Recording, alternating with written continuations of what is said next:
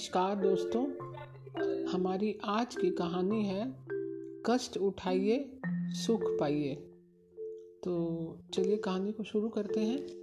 कष्ट उठाइए, सुख पाइए। भारत में एक बहुत बड़ा पहलवान और मल योद्धा रहता था। उसने एक नाई से कहा कि उसकी पूजा को कुरेदे और उस पर सिंह का चित्र गोद दे।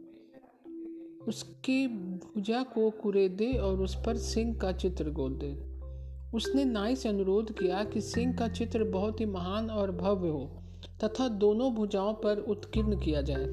उसने यह भी बताया कि जब उसका जन्म हुआ था, उस समय उसके जन्म राशि में सिंह बैठा हुआ था।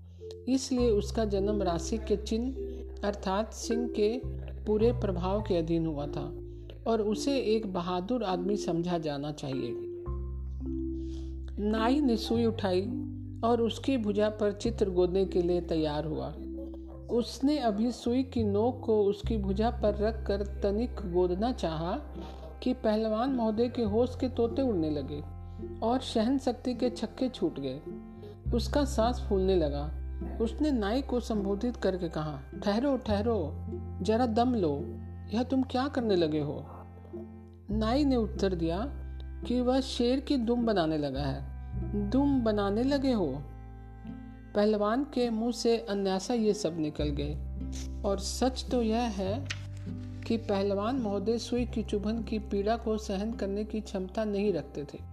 उन्होंने बहुत ही विचित्र बहाना गढ़ा और बोले, तुम जानते नहीं क्या कि फैशनेबल व्यक्ति अपने कुत्तों और घोड़ों आदि की पूछे कटवा डालते हैं? इसलिए वह शेर जिसकी दुम नहीं होगी बहुत बलवान व भयंकर समझा जाएगा। तुम शेर की पूंछ क्यों गोदना चाहते हो? पूंछ की कोई आवश्यकता नहीं है। जी, बहुत अच्छा नाई ने कहा।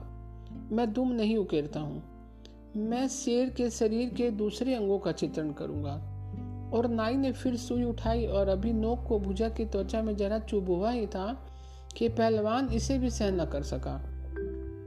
उसने नाई को रोका और कहा अब तुम क्या करने चले हो? नाई ने उत्तर दिया, जनाब, सिंह के कान बनाने लगा हूँ। पहलवान बोला, अबे नाई, तुम बहुत ही मूर्ख हो। तुम जानते नहीं क्या कि लोग कुत्तों के कान कटवा देते हैं?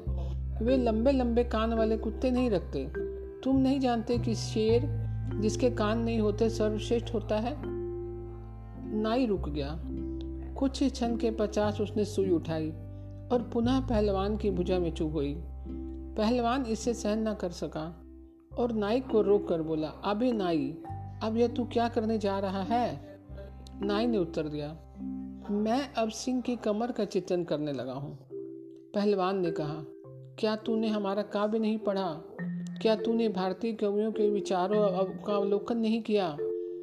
सिंहों का चित्र बनाते समय कलाकार सदा उनकी कमर बहुत छोटी, पतली और नाम मात्र ही बनाया करते हैं। तुझे सिंह की कमर बनाने की आवश्यकता नहीं है। नाई ने अब आवेश में आकर अपने रंग और गोदने की सुइयाँ एक और फेंक दी और पहलवान से कहा कि वह तुरंत उनकी आँखों से दूर हो जाए।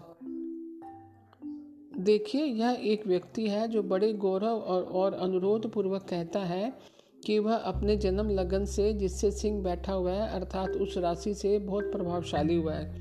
सिंह के समान बहादुर है यह एक व्यक्ति है जो अपने आप को बहुत बड़ा पहलवान कहता है, बहुत बड़ा मल योद्धा होने की डिंग भी हाँकता है। यह एक व्यक्ति है जो अपने आप को सिंह जताता है। वह अपने शरीर पर सिंह गुदवाना चाहता है, परंतु सुई की जरा सी चुभन भी सहन नहीं कर सकता। इसी प्रकार के व्यक्तियों की बहुत संख्या है, जो परमात्मा के दर्शन करना चाहते हैं, जो वेदांत का ज्ञान प्राप्त करना चाहते हैं, जो हर घड़ी और हर पल के पूर्ण सत्य को जानने की इच्छा करते हैं, जो अपने आप को हर बात में संपूर्ण बनाना चाहते हैं। एक आधे ही मिनट में ईसा मसीह बन जाना चाहते हैं। और जब उस सिंह को अपनी आत्मा पर गुदवाने का समय आता है, जब सच्चाई, नेकी, ईमानदारी के सिंह को अपने व्यक्तित्व, अपनी प्रकृति में उत्कीर्ण करने का समय आता है तो वे चुभन, जो चुभतु ही वेदना को सहन नहीं कर सकते यही कारण है कि वे टाल मटोल करते, बहाने बनाते हैं, बंगले झांकने लगते हैं। आखिर यह बात क्या हुई कि मैं मूल्य चुकाना चाहता नहीं, किंतु वह वस्तु चाहता हूँ। संसार में अच्छी शाश्वत वस्तु पाने के लिए, ऊँचे लक्ष्य को प्राप्त करने के लिए मेहनत व निरंतर प्रयत्न करना और कष्ट उठाना अत्यावश्यक है। कष्ट के बिना सुख नहीं मिलता। तो दोस्तों, आज की कहानी आपको कैसी लगी? कल मैं फिर एक नई कहानी के साथ उपस्थित होंगी।